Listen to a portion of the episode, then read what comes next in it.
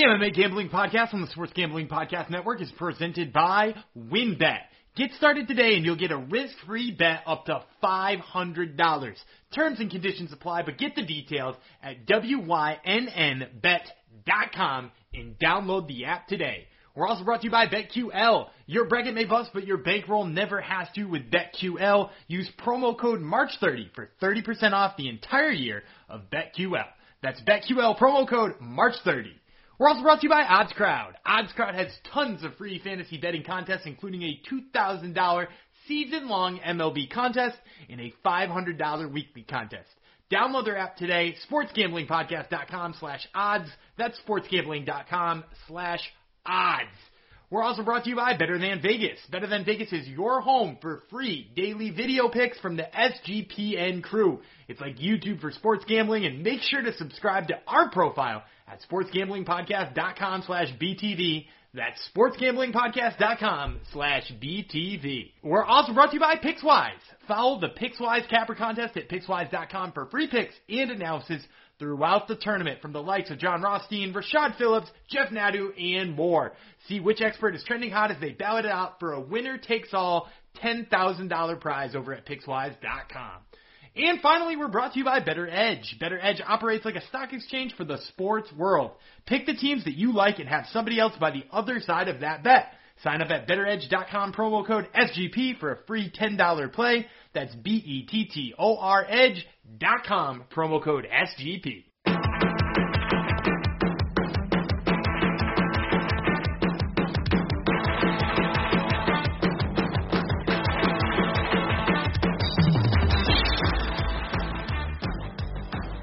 We're back, baby, in your dirty, filthy ear holes.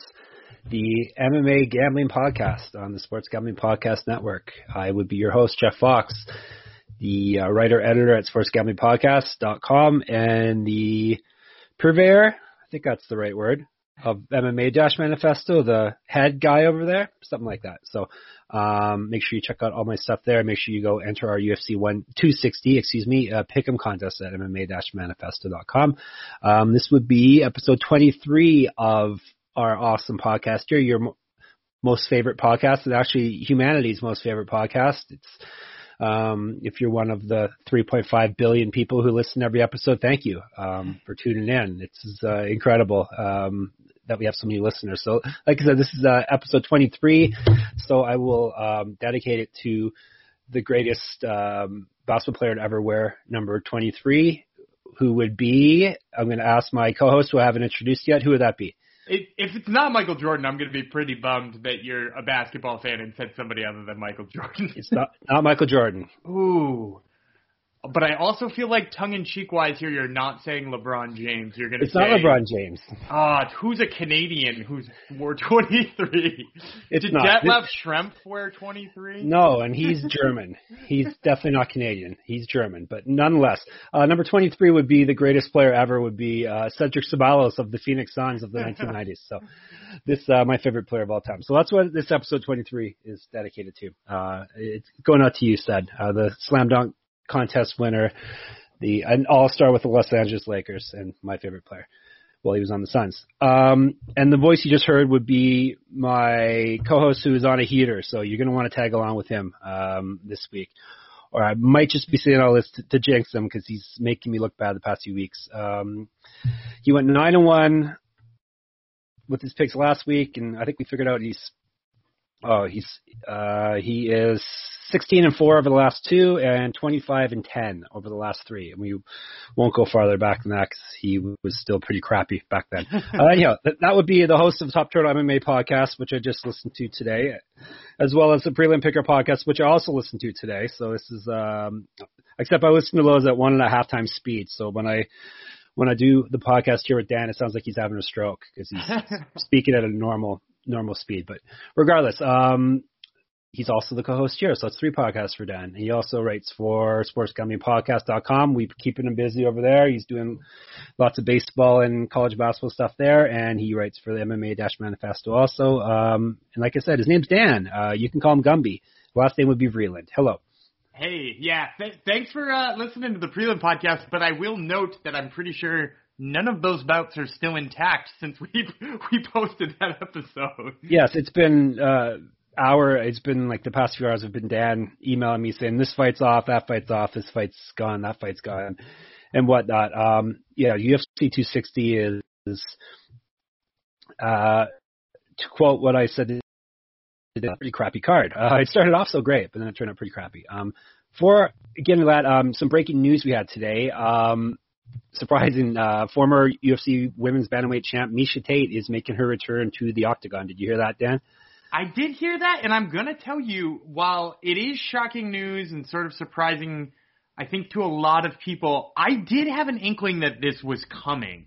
Uh, I actually, when I interviewed uh, Juliana Pena a little while ago, um, when right before she fought, who did Juliana Pena just beat? Um, right before she Some beat, girl. yeah, whoever she just beat. Um, she was training with Miesha Tate and had said something about like being nice to have a mentor back in the gym, and I was like, oh, is she back in the gym? And she's like, yeah, she's just kind of feeling things out. And I was like, oop, yep, I'm, we're gonna hear about that in a little while.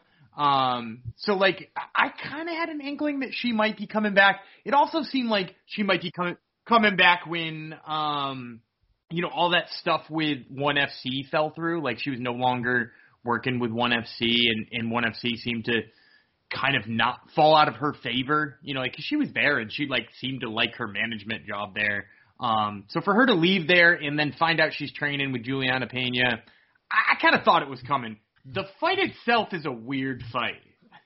Yeah, she's um um just to go back, Julian Pena beat Sara McMann. Um and that's the fight we got wrong. So um that's why we don't remember who she beat, but that's who she beat. Yeah, first of all, I didn't know she left one FC. Um so yeah, I hadn't heard that.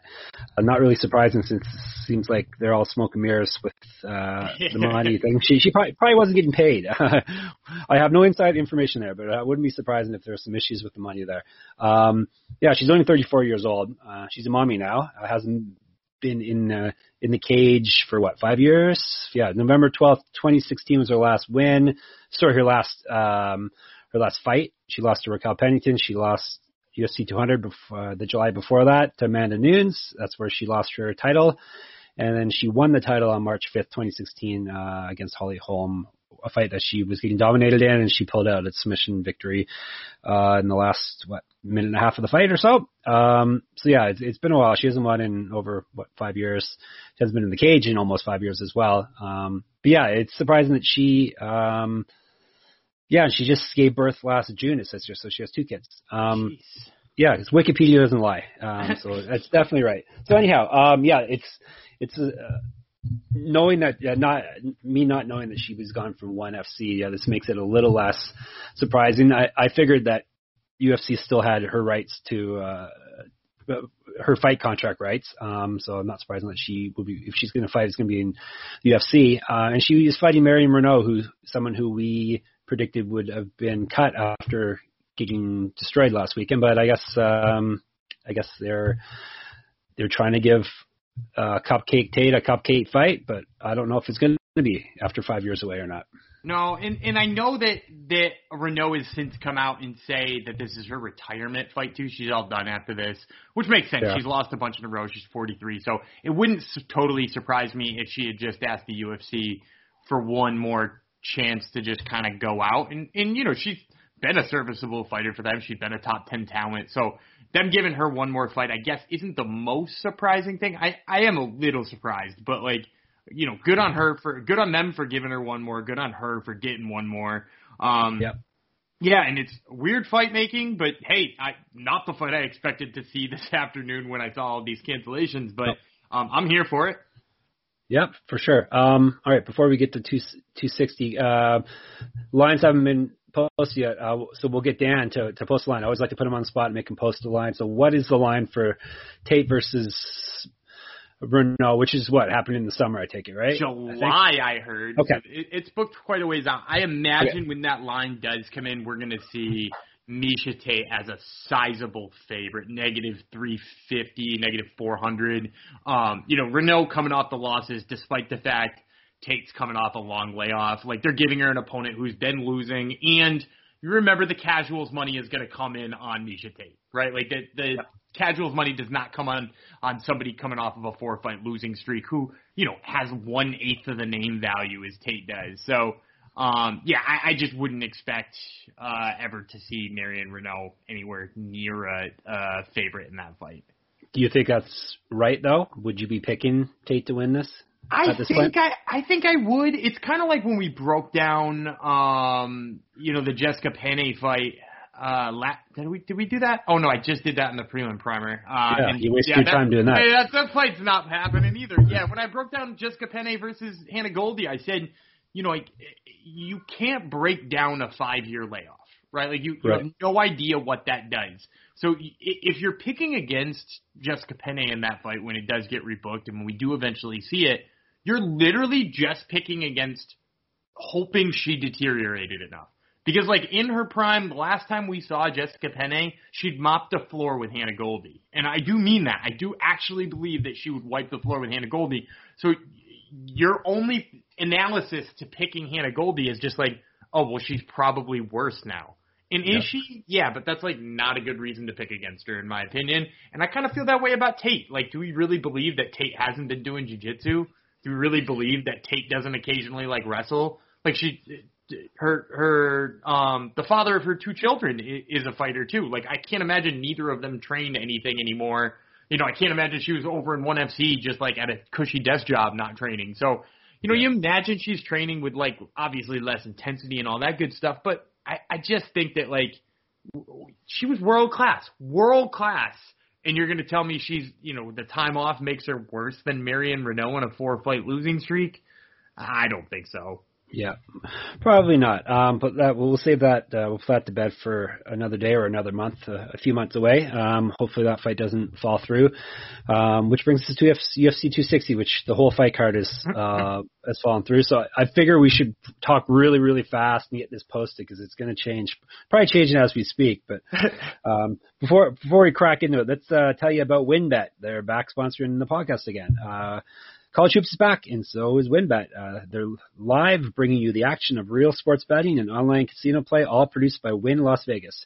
Get in on all your favorite teams, Cinderella stories, and tournament upsets. Don't miss out on the madness.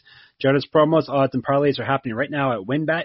Get started today, and you'll receive a special offer of up to $500 of risk-free sports bet. Terms and conditions apply. Get the t- details at wynnbet.com and download the app today. I see they have my my Phoenix Suns as a sizable favorite for uh, against Orlando t- tonight. We're recording this Wednesday night, so not a surprise there. So yeah, make sure you check out Win Bet. Um, okay. Bum, bum, bum, and if you need help uh, with your NCAA picks, I'm sure Dan's been writing lots of articles about it. Have you not? Yeah, and I, I actually was was on a pretty good heater there too, because uh, oh, yeah? the the article I wrote about the Western Regional, I said that you know watch out for Ohio, and they obviously had a a good first round there. And I said, watch out for USC, who's a six seed and still alive in the Sweet 16. There you go. There you go. Dan Dan is on a heater in life, ladies and gentlemen. like things couldn't get much better for Dan Vreeland. So, all right, uh, that's not the same uh, story as uh, as we have for UFC 260. It's this um, this fight card's been taking on water for a while now, and it's it hasn't sunk yet, but it's uh, yeah, it's definitely uh, listing in in the waves. Um, we're down to what nine, maybe ten fights, depending on who you trust and who you talk to. Um, like we mentioned in the last podcast, they lost the co-main event featherweight championship. Alexander Volkanovski and Brian Ortega, or Volkanovski, pretty much as soon as he touches down in dirty, grubby United States gets COVID um, from clean Australia, where no one gets COVID. Uh, so that fight's gone, um, at least for now. Uh, Johnny Walker, Jimmy Crute was supposed to be on this card, and Walker got hurt last month, so that one's off. Um, we're supposed to have a heavyweight, uh, big boy, chunky guy battle. We were being deprived of that also. Blagoy Ivanov and Marcin Tybura.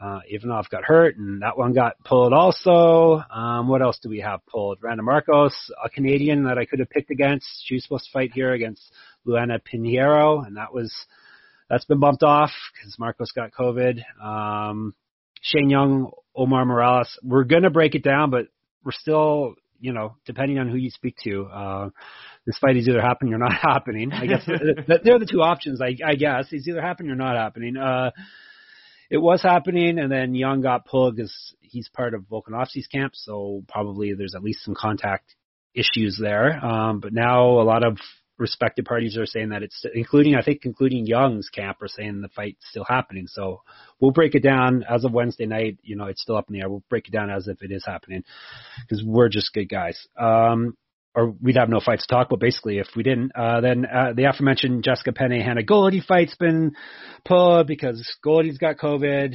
Um, Alonzo Menifield, William Knight, Knight got pulled. No, sorry, yeah, to my oh no, previously uh, Menifield got COVID and they got postponed.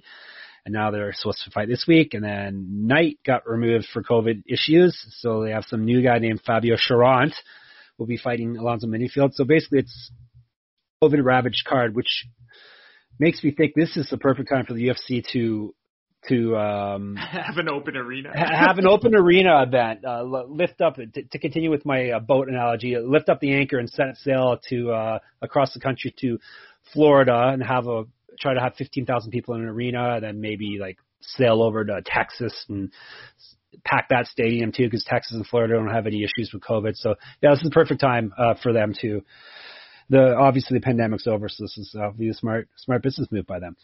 Yeah, I I just can't. I, I mean, like I'm hoping those things go off without a hitch, but it does seem when you're canceling, you know, four fights during fight week, uh, and that's just because of your fighters who you've attempted to isolate. Uh, right. Got it. Never mind the people who you've got no control over it. Yeah, it just seems oof, not like the right timing. No, of course not. But that's we'll try to be positive here, and we'll just um, we'll stick to the gambling from here on out. No, we won't. Uh, I'm sure I'll have I'm sure I'll have more comments, but regardless, let's get started. And I think um, we can get started with the Canadian. We'll see if I am going to um, go against him or not. Marc Andre Barriault, um, Quebec's finest. He will be opening up as at this point. Uh, he is the opening prelim belt, the only early prelim belt uh, currently scheduled for ESPN Plus and UFC Fight Pass. He, middleweight bout against Abu Azaitar, who is making a return after quite a while off. Um, he is the brother of Ottman Azaitar, who who had that fun adventure at Fight Island where um, he had someone um, sneak in like Mission Impossible style to bring him quote unquote potatoes. Uh, is what the official story is. So, anyhow, um, I, am full of aside, so you must be used to that by now, though. People, okay, this uh, I'm just checking. I was I was vamping there because uh, the start time has been pushed way back. It's supposed to be six, but since we have no fights on the card now, it will be 7:30 as of as of now. That fight will be starting on, like I said, ESPN Plus and UFC Fight Pass. Middleweights: Marc Andre Barriault, Abu Azaitar, Uh, Azaitar is 14-2 and 1 with seven knockouts, one submission. Uh, he's 1 and 0 in the UFC, but that was way back in July of 2018. Um, it was he got suspended for um, illegal potato use, correct?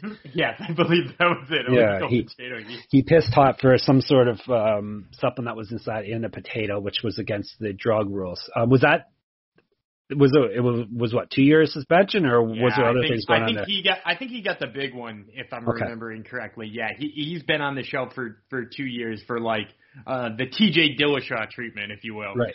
Right. Okay. So hopefully his brother learned from him and won't be sneaking potatoes uh, in because we don't want him getting suspended too. So uh, regardless, so he's won an all UFC, but that was like almost three years ago, two and a half, yeah, almost almost exactly three years ago. We're only a few months out from July. Um, he before that he was two and zero oh in the World Series of Fighting, so he's he has a bit of a top level experience.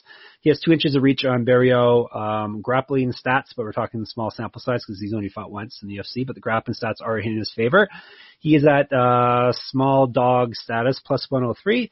Um, as for the Canadian, who apparently his nickname is Power Bar. Uh, I don't know the story behind that, but that's the name. Um, 11 and 4 with one no contest, uh, eight knockouts. So he is a finisher of the knockout variety. He, uh, as for himself, he's never been finished in a fight. He's lost four decisions. Uh, three of those decisions have been in the UFC. Um, he is 0 3 in the UFC with one no contest. He um, won via KO his last fight, but that got overturned what did he do? What was he? He had a he, tainted. A drug he's a he's a USADA guy as well, but his was right. a tainted supplement, so they did get it moved down to I believe eight months or nine months, and that uh, brings him to pretty much being free to fight this weekend. Okay, right. So it was another potato issue with him. um, so he's 0 and 3 with uh, one no contest officially. He's really, if you're just counting performance in the cage, he's 1 and 3. Um, he did win via KO his last fight. Uh, he is three inches taller than his opponent. He's four years younger. Striking stats are in his favor. Minus 110. And drum roll, I am taking the Canadian for a change. Ah, interesting. You're going with the Canadian. So, you know, I was going to go with the Canadian. And if you listen to the prelim primer, this, this, is going to be my first flip flop of the day. All right. There, might, there might, be more than one because, you know, I, I just told you uh, earlier on, you know, my, my kind of breakdown of that Jessica Penne versus Hannah Goldy fight was we, we can't, and with the Miesha Tate versus Reneau fight, we can't just like assume they're worse uh, due to time off. And, and after going back and watching Abu Azaitar in his last fight, which, you know, granted it is three years ago and, you know, it's been a long time and hey, maybe he's off the, the juice now and might be a different fighter, he did look a lot better than Barriault in Barriault's last win. Even like, sure, are, are either of these two like top level middleweights? Heck no. Uh, Azaitar like really wings hooks and kind of is reckless. But I actually think that that plays pretty well against Barriault in the the long run. Originally, I liked Barriault because he looked like he was moving forward a lot in that last fight. He really had a sense of urgency. I think he knew his job was on the line then he gets you know the no contest and still keeps his job somehow. So I think he still is in that position where he knows his job is on the line and is going to pressure. But like it's maybe not the best idea to pressure against a guy who just throws haymakers when you move forward and get in his face. So you know like the like careful approach that Barriault had that actually lost him his first few fights probably would do him better against Azaitar here. And I just think he's probably going to still be pushing forward. So I, actually like Azaitar here, and I think there's a decent chance too that if this does go to the ground, which it, it's possible that that uh, Abu wants it to go there. If it does, I think he's probably got an advantage there too. So like, I'm gonna go with Azaitar, and, and I'm gonna say I think he probably gets Barriault out of there too. Really, even off the potatoes? Even off the pit, you know, like we, they're both we, they both raw potatoes. So yeah, and and yeah, they're they're both eating raw potatoes. So like, I I think. I think again, it's just so hard to tell, right? We've seen guys come back from those long suspensions and be like, "Oh, okay, well, they're the same guy. They're just yep. like, you know, so one guy's maybe a little slower, and you're like, yeah, that's bad. One guy's less punching power. Oh yeah, that's bad. But like, largely the stylistic thing is still there, and that's why I like Azaitar, right? Like he wings hooks at a guy who blindly, not blindly comes forward. He covers up pretty well when you throw the hooks back at him, but a guy who kind of just moves forward because he was told he needs to have a sense of urgency in this fight because if he loses, he's losing his job. And I think, you know, like that in the back of his mind being like, I have to move forward, I have to move forward, I have to move forward, which is pretty much what we saw out of him his last time before he hit that uppercut. It's all well and good, but when the guy who you're fighting likes to fight against a guy who does precisely that – you know, like that stylistic thing doesn't change, regardless of whether or not he's a little bit slower, his timing's a little off from having not fought, whatever. You know, like he just needs to find that timing, and who knows how long that'll take. But uh, you know, stylistically, I don't like Barriault in this one. All right. Well, um, whether Barriault's manger le pomme de terre or not, I'm still I'm still taking him. So, and that's some French for you, ladies and gentlemen. Um, so that's that's basically it. That's the fight card. Uh, we broke down the. Uh, oh wait a minute. There's a couple more. Uh, that's uh, that's really prelims. Uh, before we move into the official prelims, let's tell you about BetQL, another one of our awesome sponsors. Looking to get an edge and make smarter bets during March Madness? Well, you should read Dan's articles first of all, but also uh, BetQL's algorithms scan thousands of data points across every game to find the best bets. Easily find the most profitable bets based on their top betting trends. Your brackets may bust, but your bankroll doesn't have to. Head to BetQL.com to get started today. You can head to the App Store or Google Play to download BetQL. Bet smarter, not harder, and use the code March30 for 30% off BetQL for a year. That's betql.com promo code March30. Every time I'm on there, they've got some super uh, successful uh, ratings for for uh, picks. You got like 60, 70, 80 percent for for basketball stuff. So make sure you check out BetQL. All right, uh, prelim card. Uh, I'm starting at eight o'clock because uh, it's on ESPN. So whether there's any fights to show or not, the the, the show will go on at eight o'clock. ESPN, ESPN Plus. Um, we will start with okay. This this is the fight which may happen, may not happen. It's uh, Shane Young and Omar Morales, a featherweight belt. Um, we'll pretend it's happening. at this point. Um, we'll start off with Young, who is the gentleman who is um, part of whose camp is he? Oh, part City of Volkanovski's. Yeah, yeah. Volkanovski's camp, which has the issues because they they left clean Australia. Um, so Young, 13 and five, six knockouts, four submissions. He's two and two in the UFC. He got KO'd his last fight. Uh, he's eight years younger than Morales, and he's at plus 155 currently. Uh, Morales, 10 and 1 with two knockouts, five submissions. He's never been finished in a fight. He's 2 and 1 in the UFC. He did lose his last fight, which would, was his only pro loss. Um, before that, he won his way into uh, the big show on Dana White's Contender Series. He also was 1 and 0 in Bellator. Three inches of height on Young, one inch of reach, grappling stats in his favor. He's at minus 180. So, uh, for this hypothetical fight, we'll call it, uh, what are you thinking? I think I'm gonna go with Morales. Uh, the the thing about this one for me is there's a big unknown with Morales in in two respects. Number one, he's only fought once at featherweight in the UFC, and it was against Giga Chikadze, which like first of all that's a huge ask in your first featherweight fight, right? Giga is an absolute beast. And so, like, how good does he look at 145? It's hard to say. Nobody looks good striking against Giga Chikadze, and that's pretty much all Omar Morales does, right? Like, he shot one takedown in his UFC career, and he got it. So, uh, you know, Morales in that way, I don't know anything about. And then in addition to that, I really don't know anything about Omar Morales' takedown defense. Like, I, I can't glean anything from his UFC fights about whether or not the man can actually stop a takedown. Because if you look at his fights in the UFC, you know, he fought Harvey Park on the contender series. That fight didn't last all that long. He knocked him out cold. He fought Dong Hyun Ma, who likes to just absolutely go out there and swing him. You know, you saw him do that um, with Polo Reyes. And then he fought Mowgli Benitez, and, and, and Gabriel Mowgli Benitez shot one takedown, which he's a good grappler, but like we only saw him shoot one takedown, and Morales stuffed it. And of course, Giga Chikadze didn't shoot on him, right? So we're we're seeing a guy who's pretty much not faced any takedowns, and not for anything. Shane Young is a decent wrestler. Like he, doesn't have the greatest, you know, takedown percentage if you look at it. Some of that's because he fought Alex Volkanovski in his UFC debut before like joining up with the guy.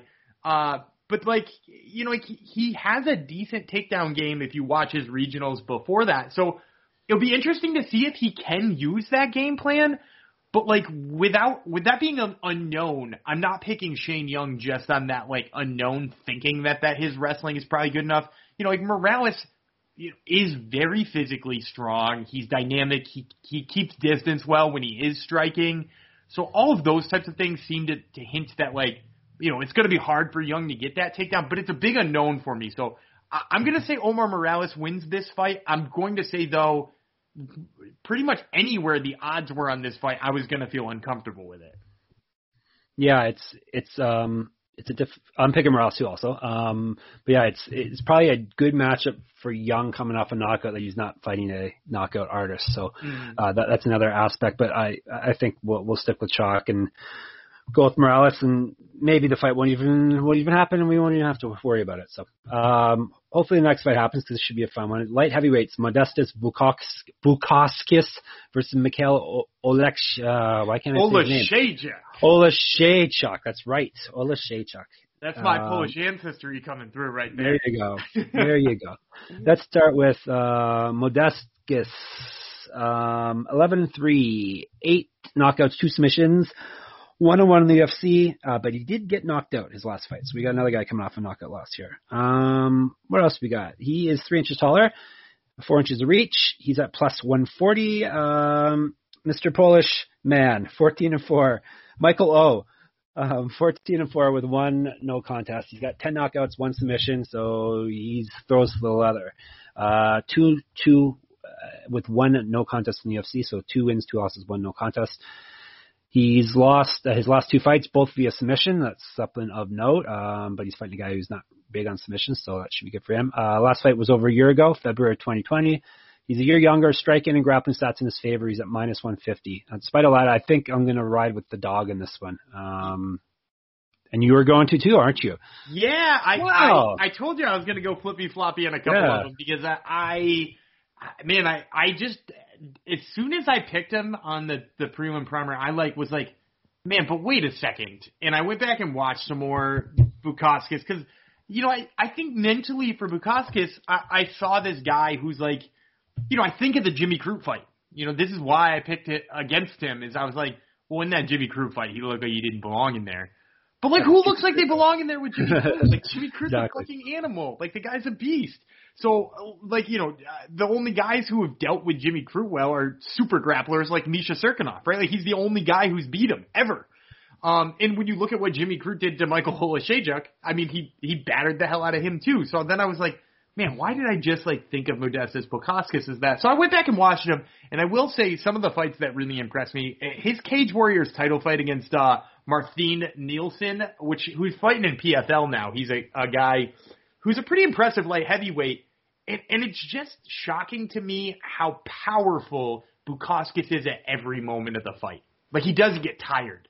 And I think for me, that's what I like about him in this fight is that Oleksiejczuk comes out with a lot of energy. And, and actually, my co-host on the, the prelim primer said that is he's like, the thing that worries me about Oleksiejczuk is he comes out with a lot of power and he'll probably just knock him out.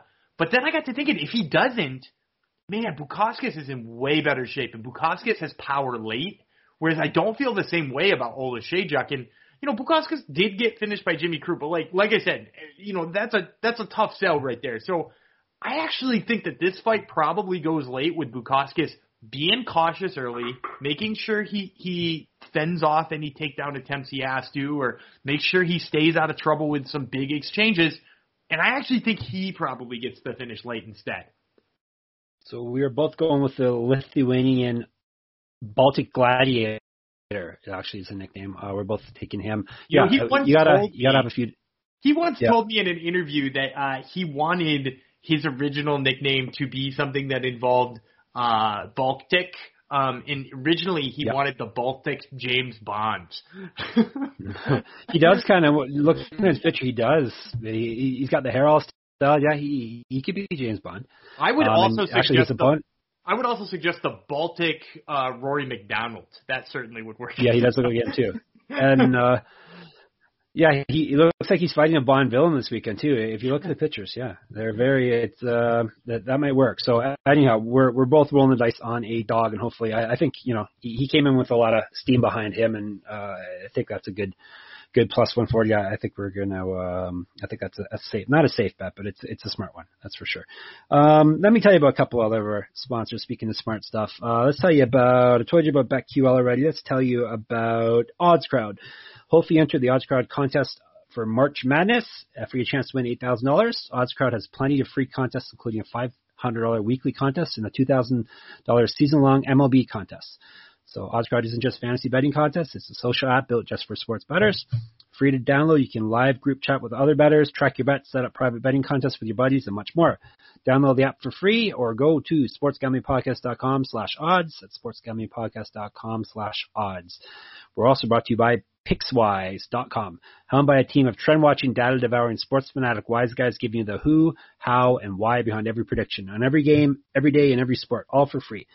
Pickswise presents the Capper contest to follow with the likes of Jon Rothstein, Rashad Phillips, Jeff Nadu, and six other experts all competing for a $10,000 winner take us all prize. Follow the action for their free picks and analysis every day of the big dance by visiting pickswise.com slash march dash madness, pickswise.com slash march dash madness. Okay, back to the madness of UFC 260 that's I'm going to update the uh, Wikipedia page because you never know, Dan. You know, mm-hmm. something may have happened in the 20 minutes. No, it looks like we're we're still.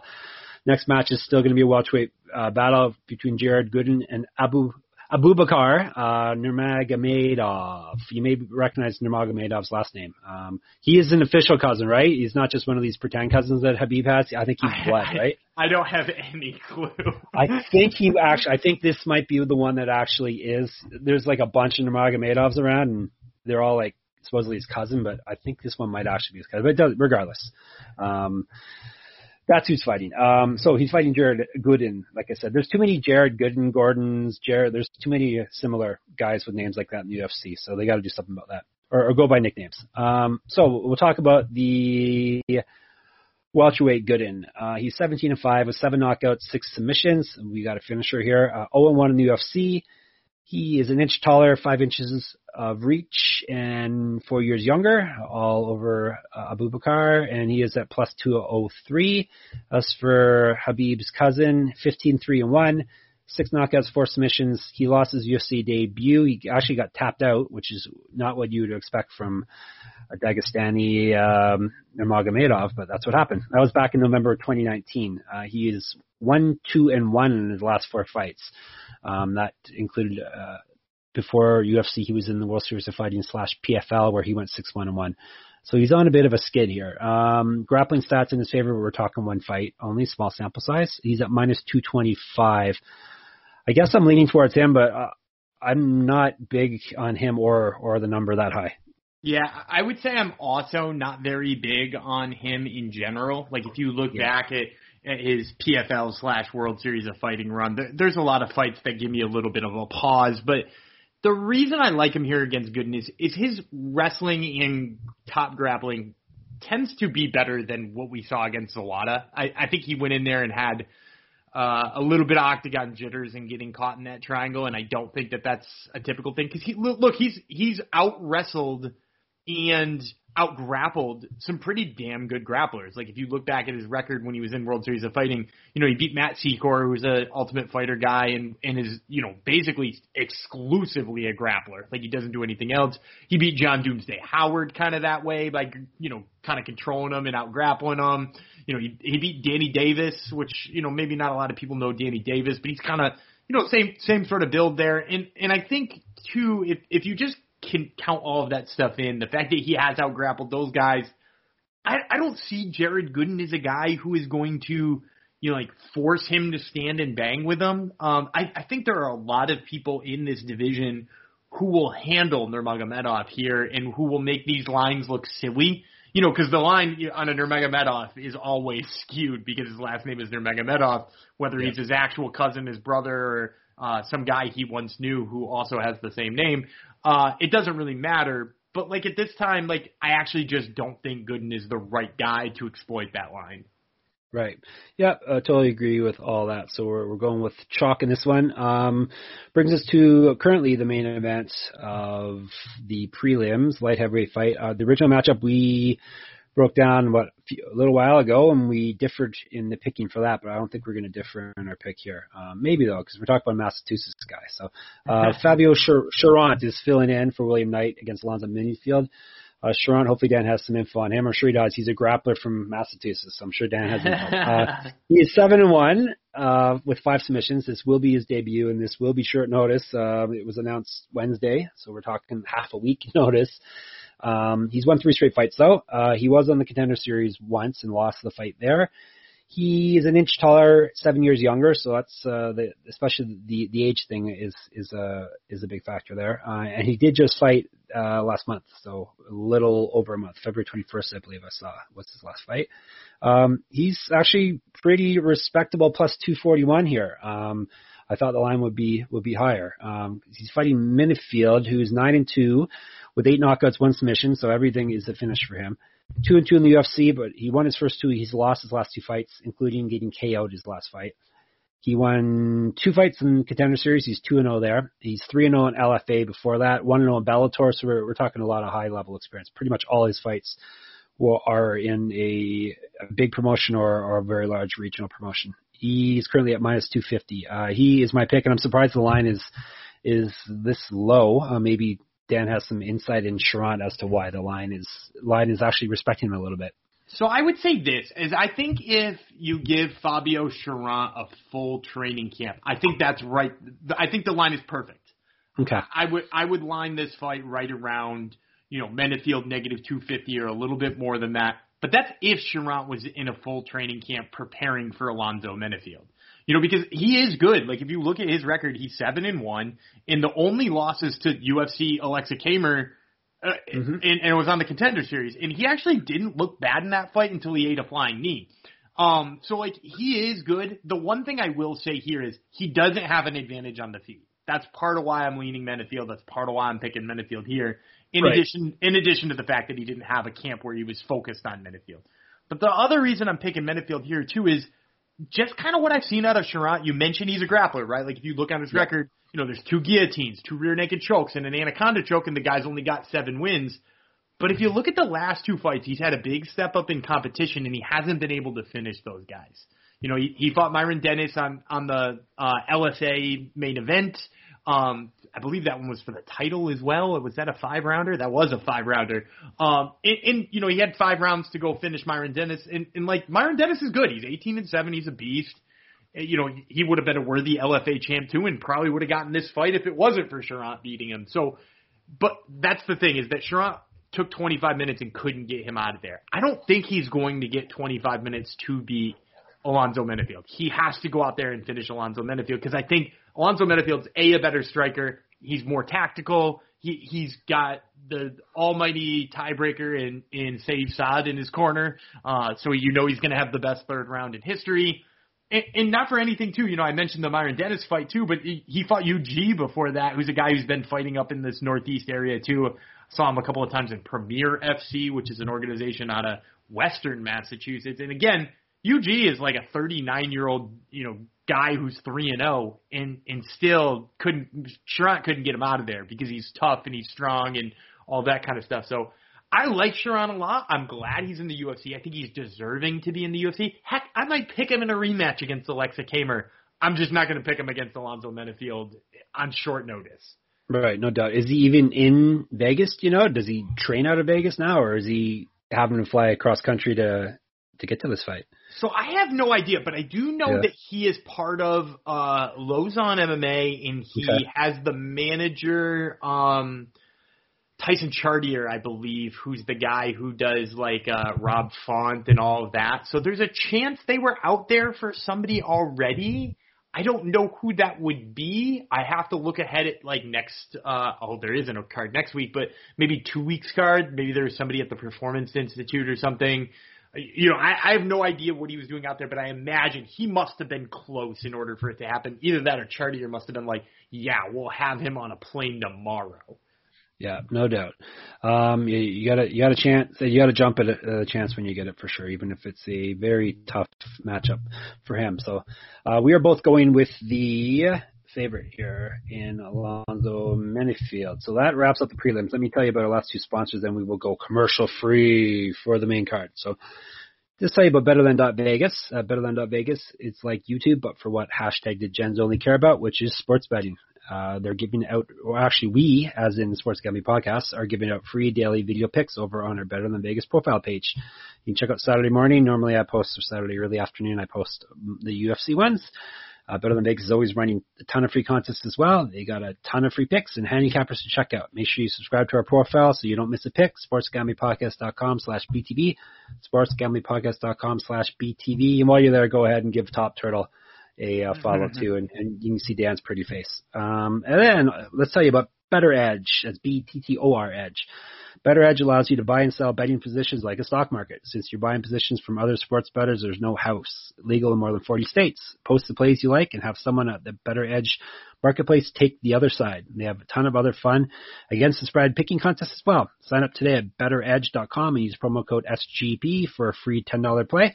That's B-E-T-T-O-R edge.com, promo code SGP, of course.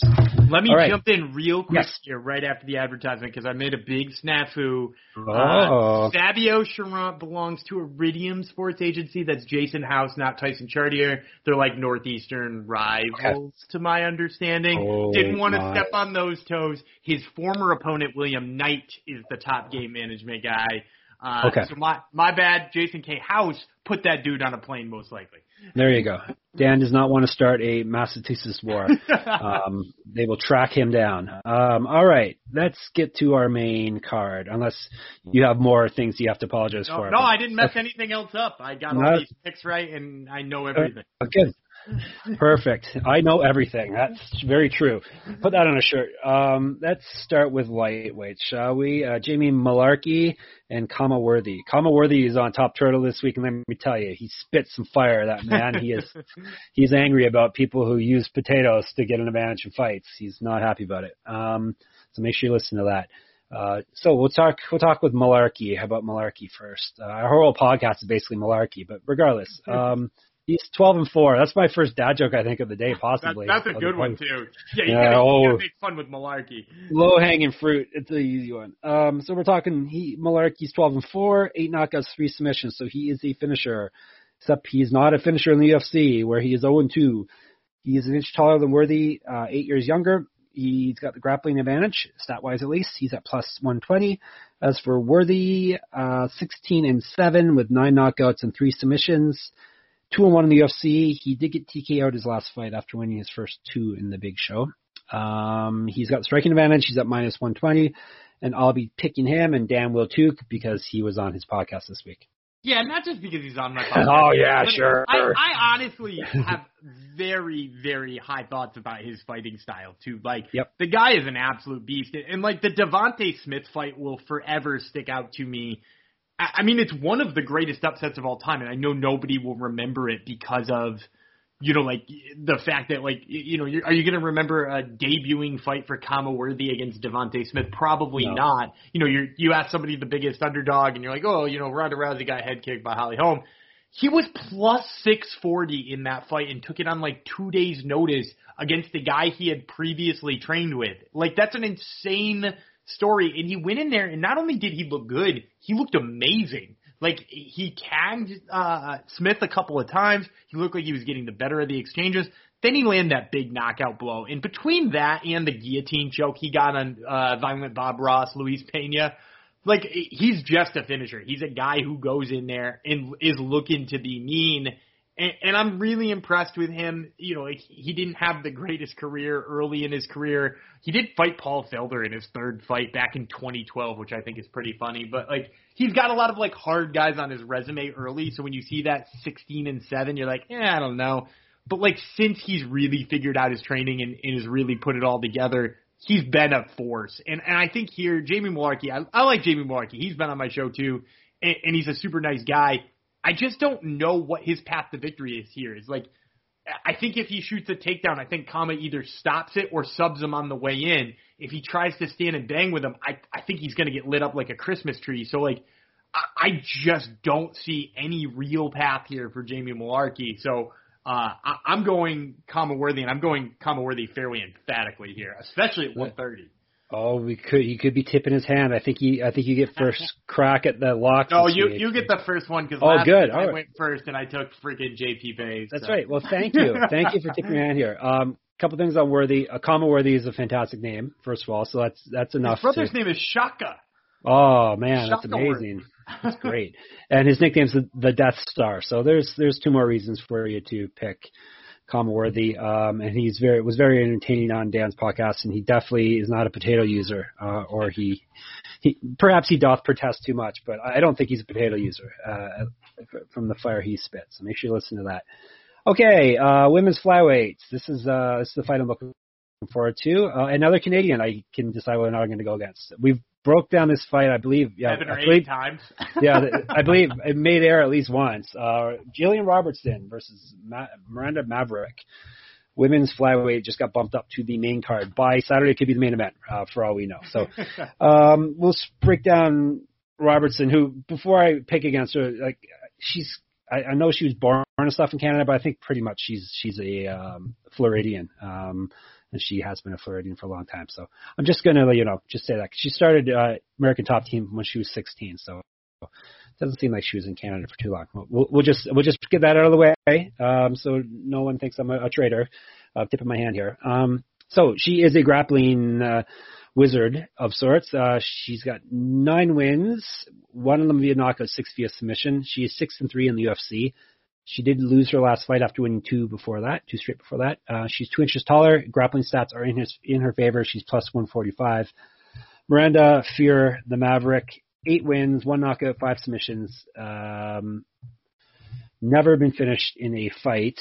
Um, she's won in actually. What are the records? I don't have the records here. One sec. Uh, Jillian Robertson is nine and five, and Miranda Fear the Maverick is eight and two. Okay, now we got that out of the way. So, like I said, eight and two, one knockout, five submissions, never been finished. So it was two decision losses. One and all in the UFC. She's won four straight fights.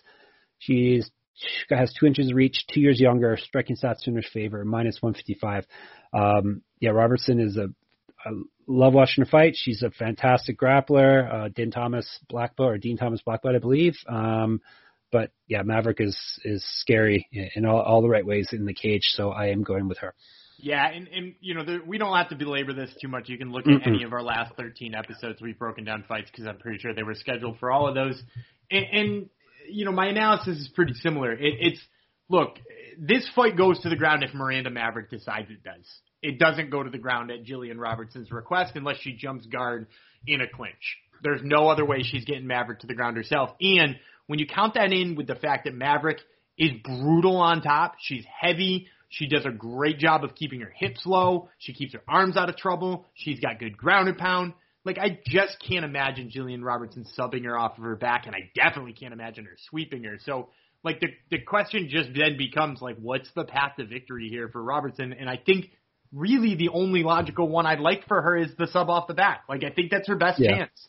And if the best chance is a sub off of her back and she has no way of getting it there, like man, wh- how are you going to pick her? So yeah, I think this is Maverick's fight fairly safely. I will say, you know, it, she's young, so like she is, you know, not that you know you just say everybody who's young is prone to errors, but you know we're talking about Miranda Maverick here, who's who's only 23 years old, you know, and, right. and that's that's pretty early and pretty young in your career to be fighting somebody who, I mean, Jillian Robertson is young too, but she's fought seven billion times already, so. um you know, there's a chance that there's like that prospecty loss in there for for Maverick still, but hey, I, I'm not counting on her having jitters after she just dismantled Liana Jojua's face last time out. So yeah, I'm I'm pretty confident in Maverick on this one. There you go. Um, Bantamweights, Sean uh, Clownman O'Malley versus Thomas Almeida. Um, Almeida will be making his return. When was the last time he fought? Actually, he fought fairly recently, didn't he? He did fight fairly recently, but yeah, it was very forgettable. right. Yeah, he hadn't fought for a long time uh, before that. He at one point was a a um, up and coming prospect, but that was a long time ago. Um, yeah, he lost Jonathan Martinez back last October and hadn't fought for over two years before that. So we'll break him down first. He's 22, and this will be bantamweight if I hadn't said it already. Um, is 22 and four, 17 knockouts, four submissions, uh, five and four in the UFC. Uh, all four of those career losses have come in the last five fights. He's only one and four, um, including losing his last three. He did fight at featherweight last fight. Normally he is a bantamweight though. Uh, he's at plus 270. Uh, Sean O'Malley, I call him a clown because, well, he acts like one and he's, last time we saw him, his hair was what, half of it was bright blue and half of it was yellow, I think, and it curly. So it was definitely weird. Was definitely clownish. Um, so he is. Oh, he likes to smoke weed too, guys. He's super cool. Um, if you haven't heard already, uh, he is 12 and one, uh, eight knockouts, one submission. He's won four of his last five fights. He got knocked out his last fight, but if you ask him, he didn't get knocked out. He is undefeated still somehow. Usually you hear that when people lose a decision, not when they get knocked out, but that's that's the clown for you. Um, he's one and zero on the contender series. Four inches taller, two inches reach, three years younger, striking and grappling stats in his favor, minus 305. Uh, I'll be going with the clowns. Yeah, I'm gonna go with with him as well. But here's the thing: I will say, I do think uh, Thomas Almeida is being a little bit underrated here. Uh, I, I think for one, you know, we we did say, you know, he hasn't looked good. He's had a lot of time off. He's lost 100 in a row or whatever.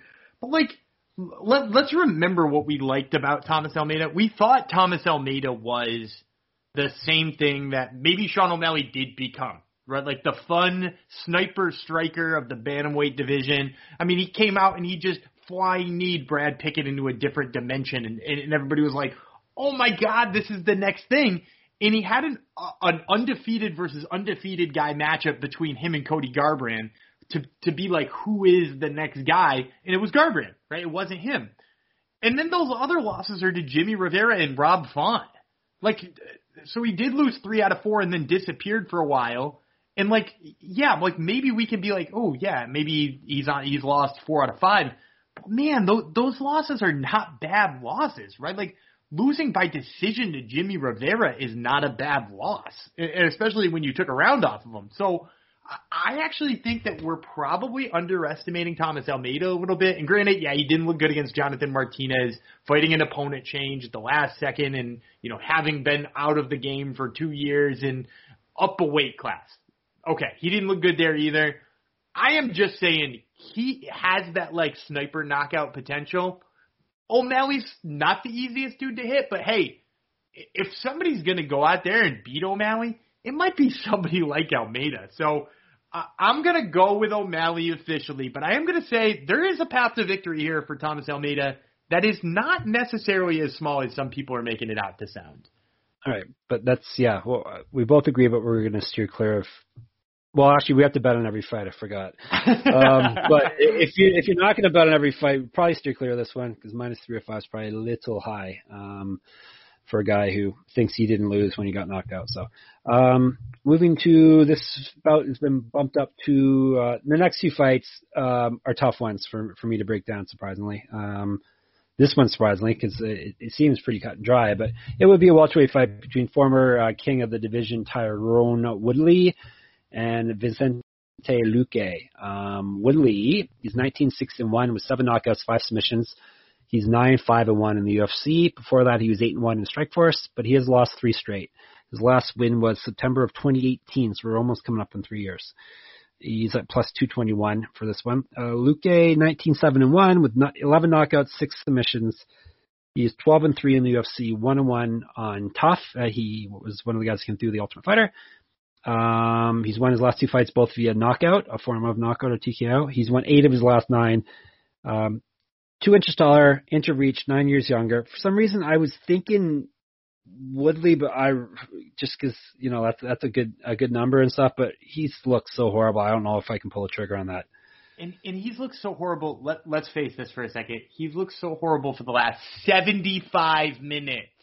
Yes. You know, like that that's a really long time to look bad. Like it's not like uh, you know, he he did lose three out of five of those rounds, or he got knocked out early in this fight. No, like, he's looked for 75 minutes like he wants to go back to rapping, and that's not a good look. And here's the other thing I will say: the thing about Vicente Luque, if you go back and look at all of his losses, which there aren't many to look at in the the recent history, you know, like he lost to Leon Edwards and he lost to you know Stephen Wonderboy Thompson, and of course he lost you know way back on the Ultimate Fighter to Mike Graves, which was a really weird loss for him to have. But those other two losses really come to guys who who are able to hit him when he can't hit them. You know, like Wonder Boy is able to poke you, get the hell out of there. You know, uh, Leon Edwards can do a similar thing. He can hit you with a couple of jabs and a, a cross and then get the hell out of dodge and he's not there for you to hit him again. Anybody who stands in front of Vicente Luque winds up in a bad place. Randy Brown's the type of guy who will stand in front of you and box. Niko Price ain't afraid of shit, and his eye got blown up to the size of a beach ball. All of those things, for me, are, are really clear indicators that it, it ain't a good path here. There isn't a good path here for uh, our guy Woodley. Like no matter what the number is, there's just not a good number for him. So I'm gonna go with Vicente Luque because uh, I I think he's not the type of guy who's going to hit him like that. No, Woodley's going to. He's going to throw the gonna, big one. He's yeah, going to throw he, the big one repeatedly. he's going to get himself backed up to the cage first of all, which is what he always does, and he's going to try to. Uh, he's going to spring from his uh, his ankles and hope, hope to knock the guy out, which hasn't worked out for quite a while for him. So yeah, I've talked myself into Luque. I don't know when I was breaking stuff down. I was thinking maybe Woodley, but no, I, I can't pull the trigger on that. Um, the main event is very difficult. Uh, I've flip flopped a bunch of times in this one, so maybe we can. I guess I'll have to make a pick about it in the next minute or two, but we will. Uh, we'll, talk it out. And we'll see what, what we what we come to here. Uh, it would be for the UFC Heavyweight Championship, which is currently held by Stipe Miocic. He will be rematching against Francis Ngannou. Miocic won via decision back in 2018 uh, when the first when the two first uh, fought each other. All right, uh, Miocic 20 and three with 15 knockouts. 14 and 3 in the UFC. Uh, he's won his last two fights, eight of his last nine, and he's got striking stats in his favor. He is a underdog at plus 107, which is rare uh, to have a fighter be an underdog, especially a fighter who's already beaten his opponent uh, to be an underdog. Uh, as for Ngannou, 15 and 3, 11 knockouts, four submissions. So he's never um, never gone to the gone to a decision victory. Uh, of his three losses, all via decision. He's never been finished. He's ten and two in the UFC. He's won his last four fights all via KO. He's three inches, uh, has three inches of reach. They're about the same height. Three inches of reach. He's four years younger. He probably is going to be around 30 pounds, uh, 25, 30 pounds heavier than Miocic uh, on weigh-ins. Who knows when when we actually get to fight night? Um, I'm guessing he probably cuts. Ngannou's massive, so I'm guessing he probably cuts weight because he usually measures uh, weighs him real close to the limit of 265. Uh, Miocic last fight he was about 233, I believe. So he, he'll be bigger regardless. Um, he is at minus 117. All right, help me make sense of this. What the, the basic, the quick basic breakdown on this is Miocic is probably the better fighter. He's definitely the, the better grappler, um, better wrestler, which which he's proved. Um, he's got the experience. He's beaten the guy. Um, he's got a pretty decent chin, but it's not a perfect chin. He has been knocked out, and like your co-host um, Shockwave Dave said he's, you know, he seems his his he never was much of a speaker, but it's uh, it seems to be even more even more labored than before. Whether that has to do with with taking shots to the head in heavyweight division or not, who's to say? Um, did you did you happen to see, out of curiosity, that video clip that got posted around with the the YouTube subtitles of a of a Stipe interview? Uh, yes, and, they, and the subtitles came up the, the no the well it said music plays or something like that. His but the the, the uh, yeah the closed caption person just gave up on uh, on putting. So yeah, that, that's a little alarming uh, when you see especially heavyweight um, acting that way. Um, as for Ngannou, he who knows if he's a good wrestler because he never has to use it use it, and when he does have to use it, he's he wasn't good. Uh, Miocic uh, was able to absorb his blows and, and take him down at will. Um, so you got to assume that's still the case. Um, but there's no way that he's going to want to, uh, Miocic is going to want to last 25 minutes in the cage with the guy who hits that hard. Cause I don't think his chin may have been able, to handle it three years ago, but I don't know if it can now. He's been knocked out since then by Daniel Cormier. Um, so I think I'm talking myself in Ngannou because uh, the, the longer the fight goes, it's you know more chances for him him to land that land that blow. And I don't see Miocic finishing him, so I think the fight's if Miocic's going to win, he's going to have to grind it out, and that's just going to put him more at risk. Yeah, it's such a weird fight to break down because, and I've said this a hundred times too. Like, so we had the question after after Ngannou lost to Stipe the first time is like, okay, it, clearly his holes in his game are his takedown defense and his cardio. So what we'll do is we'll put him up against people who will test that. You know, like who's better to test your cardio and your takedown defense than fighting Cain Velasquez? Boom, right. that fight takes 30 seconds and we learn nothing about him. Oh, okay. Well, we'll give him modern Cain Velasquez, uh, Curtis Blaydes, same thing. Lots of takedowns, burns you out. Uh, you know, this would be a great chance to learn about him. Boom. What was that? 22 seconds or something like that. Like we, he's fought the right people to answer the questions and then just not had to answer the questions so yeah, all of those questions still exist. Did he get better at any of those things? You know, is he all of a sudden got a better gas tank and can knock you out in the fourth round instead of looking labored and exhausted? Can he stuff enough takedowns to keep on his feet and force Stipe to box with him? I don't know the answers to that, but here's why I'm picking Francis Ngannou anyway. I don't know that it matters. Right. You know, like, and that's the problem with the the Cain Velasquez and the, the Curtis Blaydes fight. I still think Cain Velasquez, maybe not, you know, the the Cain Velasquez he fought, but I still think like a prime Cain Velasquez or a prime uh you know Curtis Blaydes who actually gets to fight a whole fight against Francis, I don't think they have much problems with him. But I don't think it mattered because all he's got to do is land that big blow and you, you know you have to imagine him working with Dewey Cooper, who's a hell of a kickboxing coach, and, and whoever else he's been working with, because he brings in all kinds of coaches and stuff.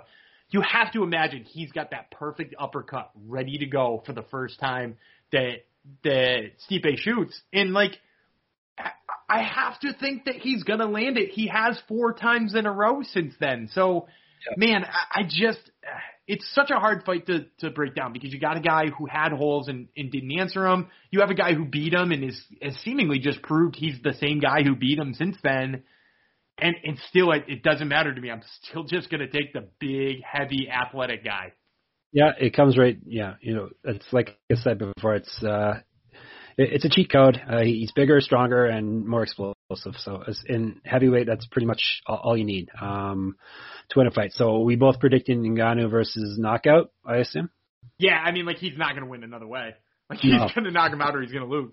You see it happening early, late, or when you I see it happening? I think it's going to happen early because I do think that the longer this fight goes, the more it favors Stipe. Um, You know, like you know, I said, there's questions about his gas tank. There's questions about whether or not he has power in the fourth round, and we don't know that. So I, I'm I wouldn't ever confidently say Ngannou late.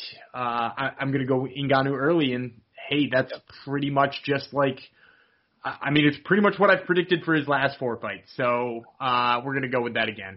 All right, so there you go. So it's Ngannou early via knockout. If you want some props, any other props that you're liking on this one? We haven't really hit on any when we were breaking stuff down. I don't think.